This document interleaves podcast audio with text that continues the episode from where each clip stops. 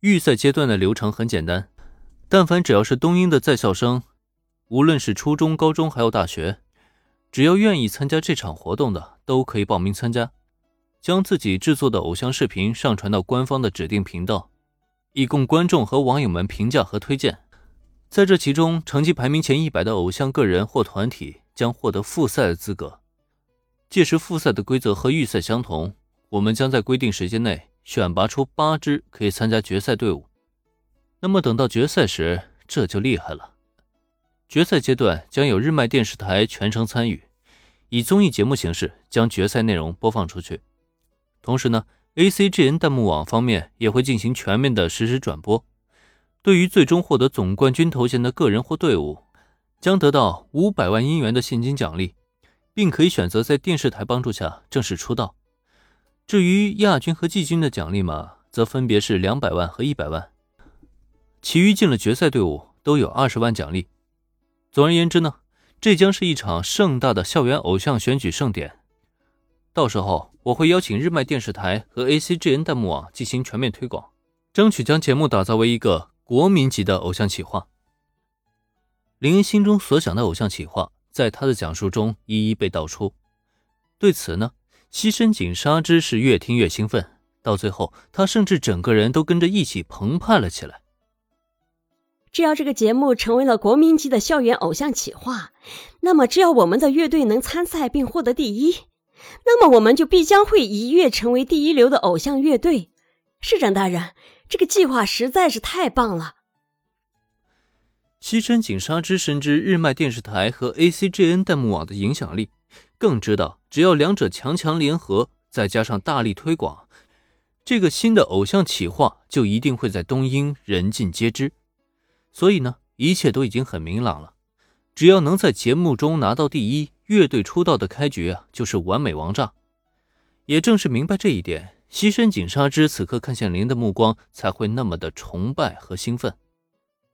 林的这个计划听上去是很不错的了，可是问题是，如果参赛后咱们没得第一怎么办？那岂不是帮别人做嫁衣了吗？然而正值西深井纱织兴奋之际，一旁原子的开口却在他头上浇了一盆冷水。不过不得不说，原子这个说法呢，倒是也很有可能会出现。毕竟，只要是比赛嘛，就会充满变数，谁也不知道谁才能笑到最后。只要我们拿出足够实力比赛，就不怕得不到第一。关于这一点，我还是有些自信的。当然了，如果期间真出什么意外，其实也好处理。毕竟企划是我们定的，钱是我们花的，大赛呢还是我们举办的，从里到外都是我们自己人在运作，确保我们拿第一。也是一件十分合情合理的事情吧。原子的一盆冷水浇得西深井纱织沉默良久，不过就在这时，林恩却突然开口，顿时让大家来的目瞪口呆。可是这不是搞黑幕吗？本来林说有自信拿第一，这还挺正常的，可接下来突然峰回路转，的确会给年轻女孩们造成不小的冲击。哼。说搞黑幕也没错，不过更重要的还是留下一个后手，以备不时之需。毕竟这个企划一旦启动，对于东英的业界呢，就是一块大蛋糕。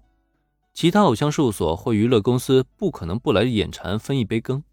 娱乐圈的水究竟有多浑，这我就不必多说了。我不动用一些手段，别人也会动。既然这样，还不如由我自己来把控全局呢。面对吃惊的女孩们，林恩微微摇头。要说夺得冠军，他自然是有那个信心的。但问题是，会有人见得他安安稳稳的吞下这块大蛋糕吗？那必然是不可能的呀。所以黑幕也好，后手也罢，林恩需要做的就是确保自己才能夺得那个最大的利益。不然的话，岂不就真成原子说的那样，为他人做嫁衣了吗？社长先生说的没错，这个圈子的本质就是你争我夺。就算我们不动用手段，别人也会用，而且用过之后还会说不用的人是傻子。我支持社长先生的做法，社长先生做的没错。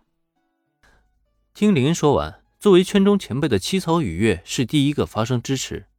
或许这种事情对于小兰和原子来说冲击力很大，可在这个圈子中却实属再正常不过的事情。那就这么决定了，冠军是属于我们的，谁敢动我们的冠军，我就跟谁拼了。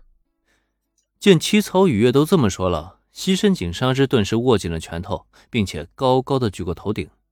他才不在乎什么黑幕不黑幕呢，他只在乎自己的女孩们能不能顺利的出道。谁敢挡在他面前，他就敢跟谁拼命。